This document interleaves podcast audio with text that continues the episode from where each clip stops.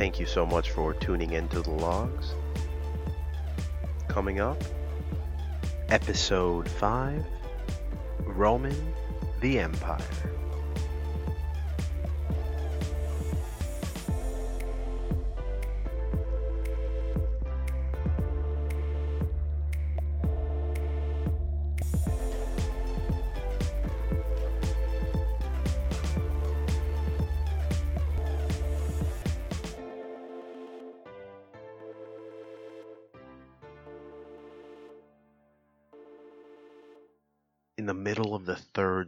Century, there was a crisis in the Roman Empire.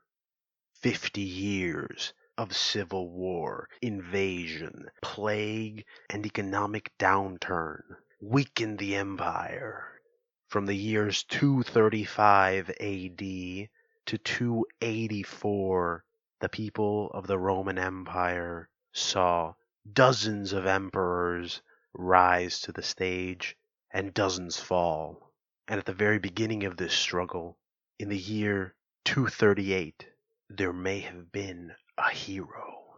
A person rose to be emperor, chosen by the Senate as the person to save the empire. And on April 22nd of that year, 238, he took reign. His name? Pupienus. Pupienus Maximus. He was to save the empire, re-establish order, for he was Marcus Claudius Pupienus Maximus Augustus. So he took hold of the empire, and for three months and seven days he ruled as co-emperor. And on that seventh day of the fourth month, it was July 29th, 236, he was assassinated by his own guards. And that was the end of Pupienus. But it was not the end of the Roman Empire, because after 238, dozens more emperors came into play, and by the year 284, they kind of stabilized a bit.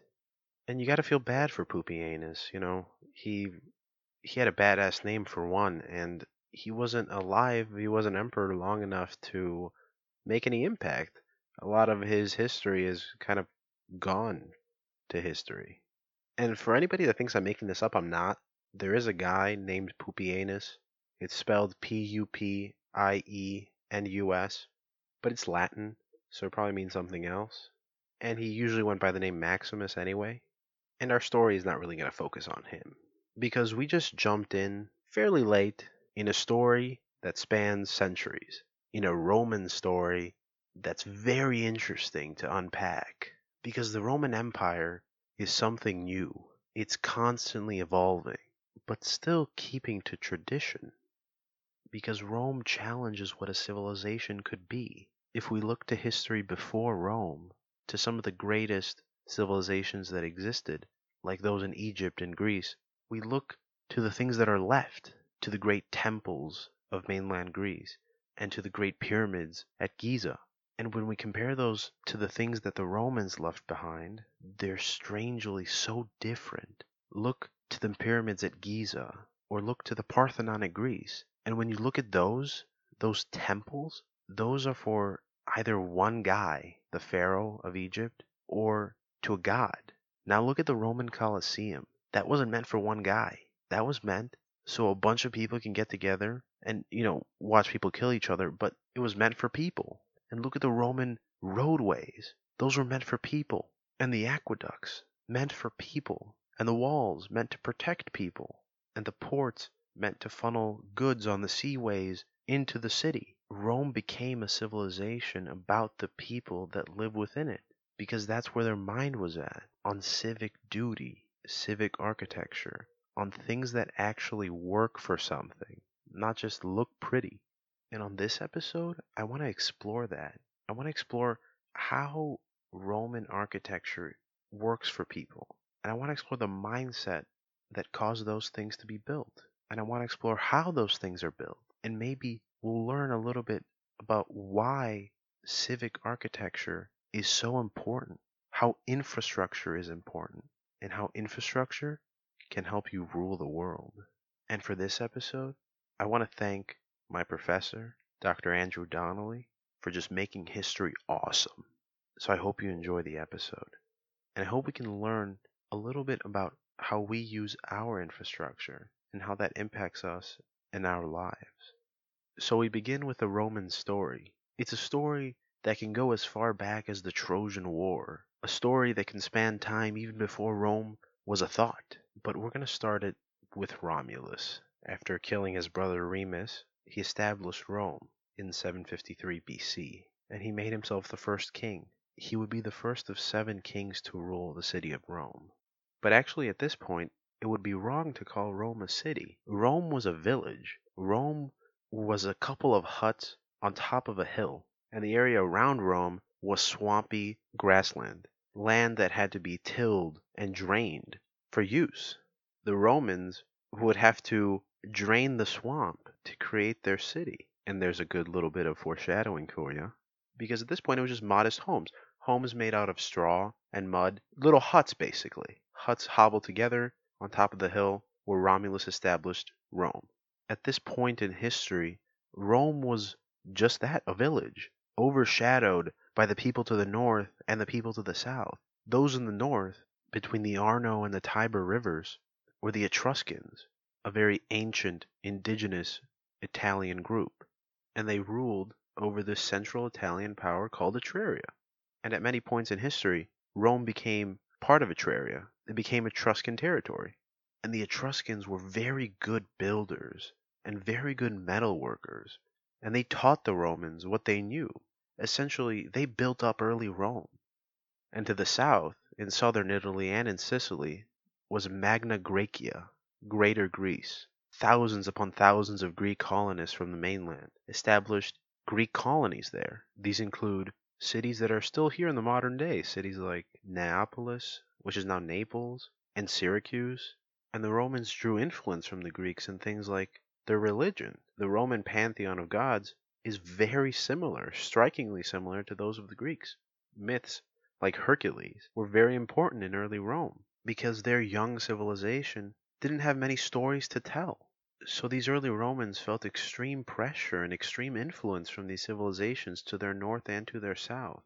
But the Romans did not shoo their influence away. They took those stories and the knowledge of these old ingrained civilizations and incorporated them into their own. They created new traditions from these very old things and new stories, new stories to tell. And this is especially evident in their architecture. Much of Roman architecture will visibly show signs of Etruscan and Greek influence. So this was early Rome. This was the Roman kingdom. It was as if Rome was a young baby, a child learning from its parents, learning the old ways, but changing them to the new world, to what would soon be a Roman world. But last we left our story was with Romulus. Now we're picking it back up after the seventh king, the last king of Rome. This last king, Tarquinius Superbus, would begin a construction project that would see Rome grow, would see Rome begin to spark. Tarquinius Superbus began a construction project on the temple of Jupiter Optimus Maximus. And you know, I'm sorry, I can't help it. You know, when you say words like Optimus or Maximus, they need to be said with force, right? You know, they have to have some oomph behind it. And this temple did have some oomph behind it. It was the biggest temple that Rome has ever seen, that they've ever set foot to make. And it was dedicated to the god of gods, the king god Jupiter. And it would be dedicated soon, upon its completion, to something extremely Roman. But Tarquinius would never see this construction project completed, because in the year 509 he was overthrown by a man named Lucius Junius Brutus, who gathered the noblemen, the patricians, and the plebeians of the city, the common people, to overthrow the king, the last king of Rome. And after this last king was overthrown, Rome was finally free. The people wanted representation. It was their will that led to the creation of the Roman Republic. And this republic was established so that no king would ever rise again, and so that each Roman was represented in their government. And to commemorate this victory, this victory of the Roman people, upon completion of the Temple of Jupiter, they dedicated, of course, to Jupiter, but they dedicated the temple to the Roman Republic so that Jupiter would watch over it and allow it to stay strong for a thousand years. The victors of the revolution against the king created something called the Senate, which translates to a council of elders. And these people had the job of maintaining Rome. And at that time, Rome was a city on a hill, founded by Romulus and Remus on the Palatine Hill, one of the seven hills of Rome. The city was nothing more than that. But after the Republic was established, Rome got very organized. The Senate created the office of the magistrate, and these magistrates, or civil officers, were the ones that presided over civil law and religion and the military. They created the Roman legions, and slowly Rome started to conquer its neighbors to the north and to the south. And remember, these were the Etruscans in the north and the Greeks in the south. These were very established civilizations. But with the Roman will, they did so. Rome functioned under the motto of Senatus Populus que Romanus, SPQR, the Senate and the people of Rome. And the military did so too. They fought for the people and for the Senate, for what Rome was a government that represented the people and fought for the people. And so the Romans conquered these lands, and they move on to do more to conquer more lands and bring their ideals to the people of these lands. So they conquered areas of Iberia, which is now modern day Spain and Portugal, and they conquered northern Africa, namely Carthage, fighting great wars with the Carthaginians and winning. And it was a little ironic, maybe even hypocritical, because the Roman Republic was under constant war. They fought wars to conquer people because they felt that their way of life was the best way of life. They felt that the world was a Roman world and it was up to the Romans to take it, to take it back from these people, and to show the Roman way of life. And Rome's organization and their military prowess helped them do that. They were so good at it. They conquered lands all around the Mediterranean, defeating everyone they came up against. Only one time in this republic's history was it actually attacked. Rome had been in constant conflict with the Gauls, which were tribal people from what is now modern day France. And now this is a great story of what happened to Rome. In 390 BC, a Gaul by the name of Brennus gathered his people and marched to the city of Rome. And he sacked Rome, and he had it in the cusp of his hand. And the Romans, with nothing else to do, said, We'll pay you ransom for the city. What do you want for the city of Rome? And Brennus said, a thousand pounds of gold. And the Romans agreed. And this next part is the famous part of the story, in which the Gauls provided the steel to balance the weight on the scales, so the Romans could weigh out a thousand pounds of their gold. And you know how it would go? The Romans would keep putting more and more gold on the other side of the scale to eventually balance it out and get a thousand pounds. And in the middle of this, one Roman nobleman emerges from the crowd, and he kind of gets in the center there where the scales were, and he calls out, Hey, wait, that's unfair. You've rigged the scales. You've put way more than a thousand pounds on the other side. And Brennus walks up to the man in the scales there in the center of the city of Rome, and he pulls out his mighty long sword, and he tosses it onto the scale and says, Vae Victis. Woe to the vanquished. Basically telling that nobleman, I won, I call the shots. You pay me. And after that, something in the Roman psyche snapped. They would never let that happen again. They labeled the Gauls barbarians, and instead of only working to spread their cause, to spread their ideals, they worked actively to keep their people safe through conquest of foreign lands. And at home, in Rome, itching to never have that happen again, the Romans erected the Servian Wall around the city, around the great hills of Rome. And with this piece of infrastructure, the traditional Etruscan, hardworking, very craftsman-like abilities are shown. The Romans use a building technique called ashlar masonry. When they build this wall, they create it from massive blocks of stone. There's no cement, no mortar. The only thing keeping this together is the weight of those stones. And after they stabilized their capital, the Romans continued to build and to expand from within. At this time, during the Republic, temples were smaller, much smaller than the temple of Jupiter Optimus Maximus. Temples were usually funded by people or by families, rich families, so they were always more communal and focused. If a family got rich from shipping, they would build a temple to the god of the sea for good fortune for shipping. And the whole experience was very communal because these shipping families employed people, the common people. These small temples were places of worship for all those people, and they were modest, adhering to the Roman principles of community and civic duty. And one of the largest of these civic projects was the Porticus Aemilia. It was funded by the very rich Aemilia family for the people of Rome. Sadly, most of it has gone to history, but through computer reconstructions, we can see how this dock allowed for the easy transfer of goods off the Tiber River and into the city of Rome. But before we can move on to that, we have to talk about what is arguably the greatest Roman invention. The only reason this large warehouse and the only reason all the other large scale buildings that will be built in the Roman Empire the only reason they exist is because of the invention of bricks. Bricks and concrete. Bricks completely changed the game when it came to construction because now it was possible to make the building material anywhere and you can mass produce it. Since clay was clay and clay is everywhere. Now you don't have to lug massive stones from the mountains into your city and onto the land that you're building on.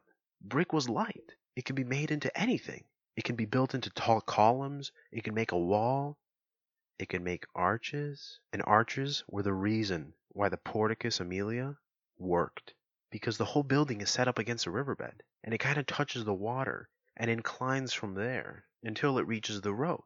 And it's built in a stepwise fashion. So the lowest step is at the riverbed. And then it goes step by step by step by step up to the street. And what the arches allow you to do is to lift up the roof and curve it to make large vaultways, large tunnels from the river up to the street. So the Porticus Aemilia is very efficient in getting goods into the city. And these vaulted archways also allow for more light to get into the building. And what natural light entering the building means is that you don't have to use torches to light the paths. And torches are very dangerous when they're set next to flammable goods goods that you've received from all around the Roman world. So these were the kind of project that families like the Aemilia family underwent. Projects for the common good. Because these helped all Romans because they funneled more goods into Roman streets. Roman streets that were winding through the city. Roman streets that connected one part of Rome to the other. And this is where we can enter Roman city planning. Because Rome had been organically grown from the Palatine Hill spreading throughout the little base of the seven hills that Rome sits in. But when it came to Roman colonies, cities like Ostia and Pompeii, they were began a little different. When it began to that construction, the whole city was constructed under a plan called the Hippodamian grid pattern. Hippodamos of the city of Miletus was thought to have been the originator, the creator of this plan, of this Hippodamian grid pattern that set streets at 90 degree angles and made boxes, very similar to our cities now. You could look at a map of Chicago or of New York, and you can get the idea of how the Roman city was built. But it may have been much earlier than him. He might have just been the one to write it down. Whatever it was, the Romans very much enjoyed that grid pattern. To Hippodamos, the grid pattern was very orderly. It brought everybody closer together spiritually because all the streets were at 90 degree angles and places were very visible from one end to the other. For the Romans, this was the most efficient way to build the city. When Romans started up a city, they set two roads, the Cardo, which ran north to south, and the Decumanus, which ran east to west. And at the intersection of these roads was the Roman Forum, which was the head of all business and communal affairs. And all other streets went off these main ones and made little boxes where apartment buildings or businesses or homes were built. These little boxes inside were called insulae, basically little islands where you could build things. And at the center of that city, in the Roman Forum, you had this large space where people can come and gather. In the Roman Forum, there was a temple at one end to the god, the god of the city, the god the city was dedicated to. And there was a portico around the perimeter of this very open air space. The portico gave businesses, places to hold their goods and their services. In the Forum, there were also bathhouses that were very important in the Roman world because the bathhouses were where you would go to get bathed and to exercise and to chat with other Romans, chat about the daily affairs of the Roman world. And as the Republic matured, these affairs became more and more about expansion. The Roman people had defeated the Carthaginians, another main power in the Mediterranean. They had conquered Greece, and they spread their empire from Spain to North Africa to Turkey, and they became the dominant force in the West. And many of these conquests came later and later in the Roman Republic, near its end. And that end begins with a man named Julius Caesar. Caesar had been serving as governor of the Roman province of Gaul, and Caesar had been making many strides there. He was a very great general leading the Roman legions in Gaul, and he had exerted Roman influence over the Gaulish people. And it became also very popular back in Rome because the Romans didn't have a very short memory. They remembered what the Gauls did at the beginning of the Roman Republic, and the guy that could stop them from ever doing it again was a guy worth getting behind. And this was also compounded by the fact that Romans loved people that gained more land for Rome. Victorious Roman generals were celebrated in the city. The Romans held something called a triumph for the legions and for the generals that had won more land for Rome. A triumph was basically a procession through the city, where the citizens of Rome applauded and cheered for the people, the legions and the generals, and where the generals showed all the loot that they had gathered from those other peoples, the foreign peoples that they've conquered. And Caesar was one of these powerful generals, these very popular generals, and he also knew that he was good at being a general. So after he served his time as governor to the Roman Gaul, he returned to Italy. But he brought his army with him, and the Senate told him to disband the army, but Caesar did not. And the soldiers listened to Caesar, because especially on these fronts where you're constantly fighting enemies, you adhere to what the general is saying. And when he's a general like Caesar, who makes the right calls, you treat him like a king and this does not bode well for the Republic. Because the Senate ordered Caesar to disband his troops, return to Rome by himself, and he'll be dealt with in a court of law. But Caesar didn't listen. Have you ever heard the saying the crossing of the Rubicon? The Rubicon River is a river between Gaul and Italy.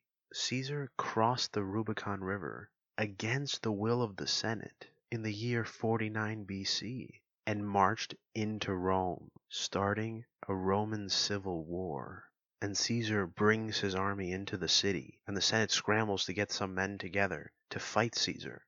It's all for naught. His armies are too strong, too griddled by war, and he wins. He made himself dictator of the city of Rome, and he underwent a lot of reforms in the city to relieve some of the debt that they had incurred from their previous wars and their constantly ongoing wars and he made reforms to the Senate, making it larger, and he built public works for the city, which would become a tradition in imperial Rome. And of course, he also made a little change to the calendar, making uh, July a month. And the dictator position in the Roman Republic was a thing, but it was supposed to be a temporary position. A person could be made dictator of Rome when it was entirely necessary, when all the power needed to be diverted to one man so quick decisions could be made for the safety of the people of Rome. Because sometimes, and I think uh, we're well versed in this, the Senate is very slow to act. And when that situation was over, it was expected of that person to give the power back to the citizens of Rome. And that was one of the greatest things you can do for the city of Rome, one of the most respected things that you can do. But Caesar didn't give that power back, and it got some senators very angry since Caesar was building things like the Forum of Caesar near the main forum where the senators gathered, and in that forum he put a temple to himself, and on occasion he would ask the senators to meet him at this temple. And the senators thought this guy's getting out of hand. We're going to lose all our power. The people enjoy him, but he'll ruin Rome. So a senator by the name of Brutus, I don't know if you've read Shakespeare, or I don't know if you we're paying attention to the beginning of this history lesson. That's right, Lucius Junius Brutus is an ancestor of Brutus. And Brutus, along with Cassius and a bunch of other Roman senators, took it upon themselves to rid the Republic of this plague. Because as they understood it, the Republic of Rome stood for representation and for the people, not for one guy, not for a king, So they assassinated Julius Caesar. And for a moment it looked like the Republic was back. But another guy came to the stage Octavian, who would come to be known as Augustus, the first emperor of Rome. When he rose to power after Julius Caesar, there were still a lot of civil wars going on throughout the empire, and Augustus only finished off the final nail in the coffin of the Republic when he defeated Mark Antony and Cleopatra. He not only defeated them on the battlefield, but he labeled Mark Antony a traitor to Roman customs because he went with Cleopatra, an Egyptian. He launched propaganda campaigns against him, not unlike what politicians do nowadays. It's like those commercials. Do you trust Mark Antony? He says he'll fight for you, but your taxes go right to Egypt. This message has been approved by Octavius. And Octavius was brilliant at public relations. So eventually he defeated Mark Antony, and Octavius took on the title of Augustus, given to him by the Senate, and he became the sole ruler of Rome. He became the emperor. He was now the guy calling all the shots and he was so good at it. He went by many titles, like Princeps Senatus, the first man of the Senate, or Princeps Civitatis, first citizen of the state. His favorite was Pontifex Maximus, or greatest priest. In Latin, it translates to the greatest bridge builder. So he became the leader of the state religion. And now the title of Pontifex Maximus is used to identify the Pope, the Pope of the Catholic Church. And Augustus embraced these titles. He was all about working with people and making friends. He turned what could have been an oppressive imperial office into a guy that worked for the people, into a guy the people could have a beer with, you know, into a Roman. He worked for the people of Rome, not unlike how the Republic functioned. He turned Caesar into a martyr for what was, and he built things. He completed the Forum of Caesar in his image, and he dedicated it to Caesar, who was now a demigod. And then he did more. He built his own forum. He constructed baths. He constructed basilicas, which are government buildings, and he invested into the city and into the common good. He made his image known, known as a good person, as a person working for you. And suddenly, this new empire didn't taste so bad in the mouths of the Roman citizens the citizens so used to republic rule, to no king. But imperial rule now brought peace to Rome.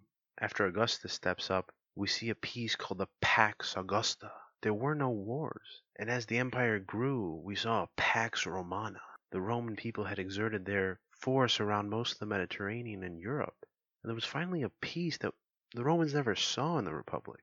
What this peace allowed for was investment in Rome and around the empire, investment in the citizens. And some of the greatest forms of investment were aqueducts and bathhouses. Like we mentioned earlier, bathhouses were in the Roman forums, and they were critically important to Roman life. And when a new emperor would step up to the throne, there was a good chance they were going to build a bathhouse, because building it brought goodwill from the eyes of the Roman citizens. One of the most beautiful and most influential bathhouses was built later in the Roman Empire by Emperor Caracalla, and this was around 212 AD when the baths of Caracalla were constructed.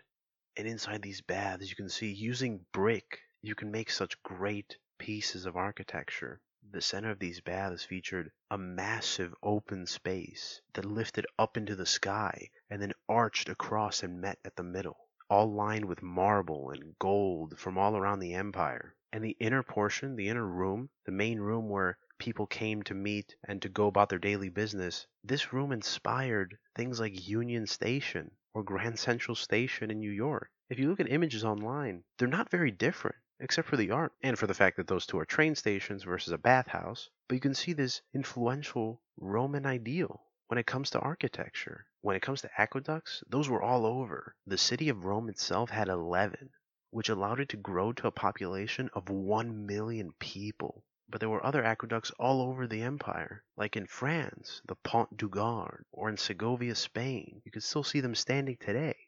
And these were insane pieces of construction because they had to be built with the smallest degree of decline from the water source to wherever you were going. Sometimes they cut through mountains. And when they did cut through mountains, the Romans would put shafts all the way to the top of the mountain so that air can come in and freshen up the water. These were very involved public works projects that allowed the citizens of Rome to live at a quality of life unseen of at that point in time.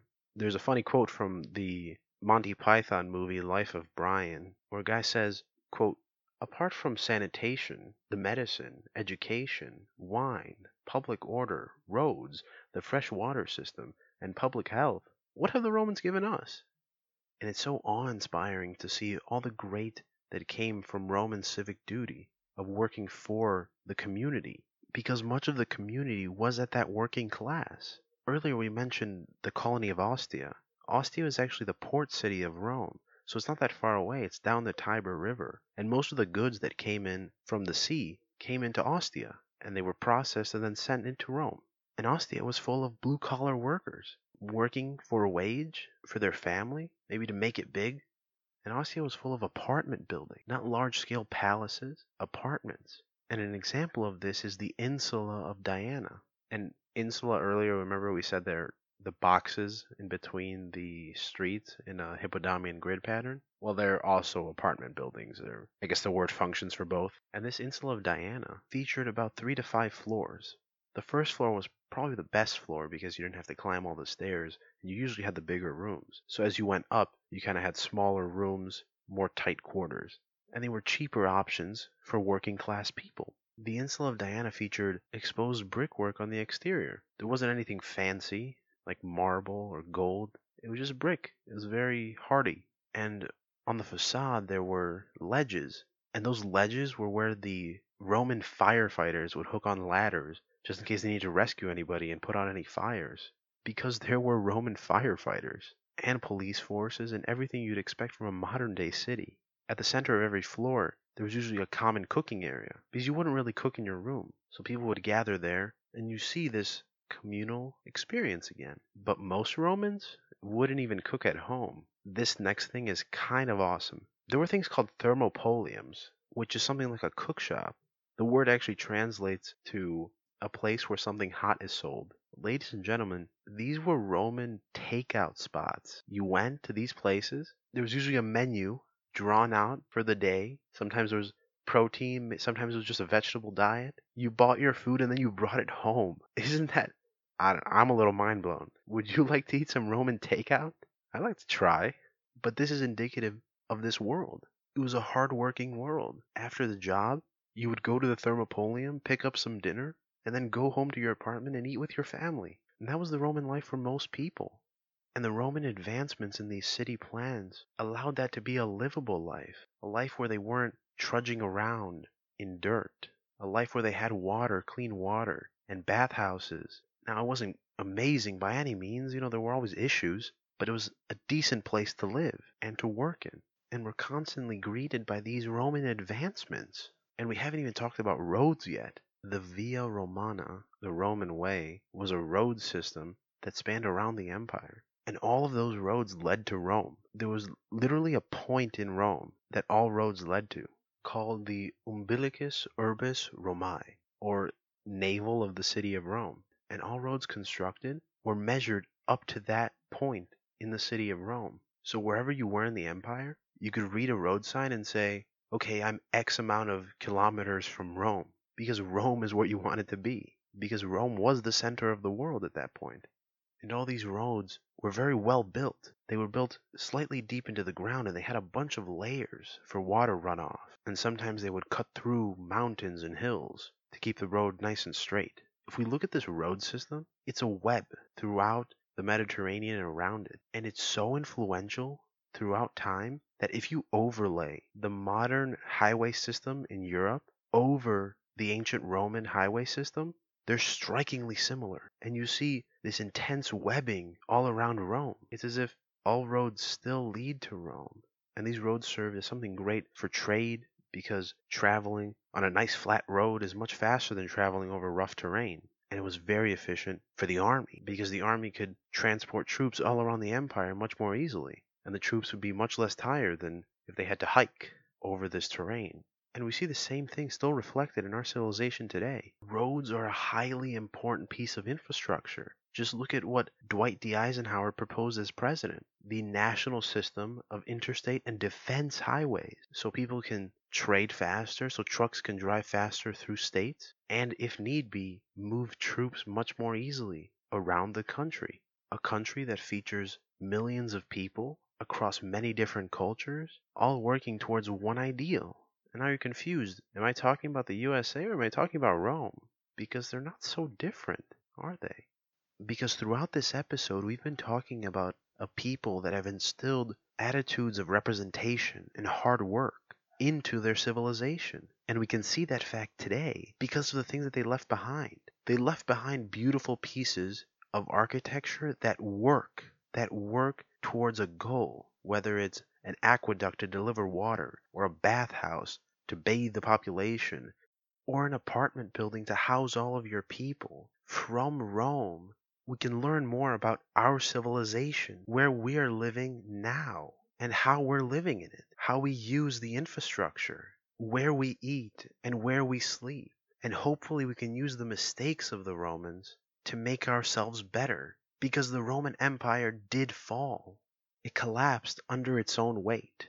It collapsed under people that wanted too much from it. And then after the Romans were gone, people still looked up at the great projects that the Romans have completed, and they said, only a giant could have built those. Thank you so much for listening to this episode of The Logues, a podcast dedicated to understanding. Please subscribe so you're notified of new episodes and find us anywhere you find podcasts. And please remember to laugh a little.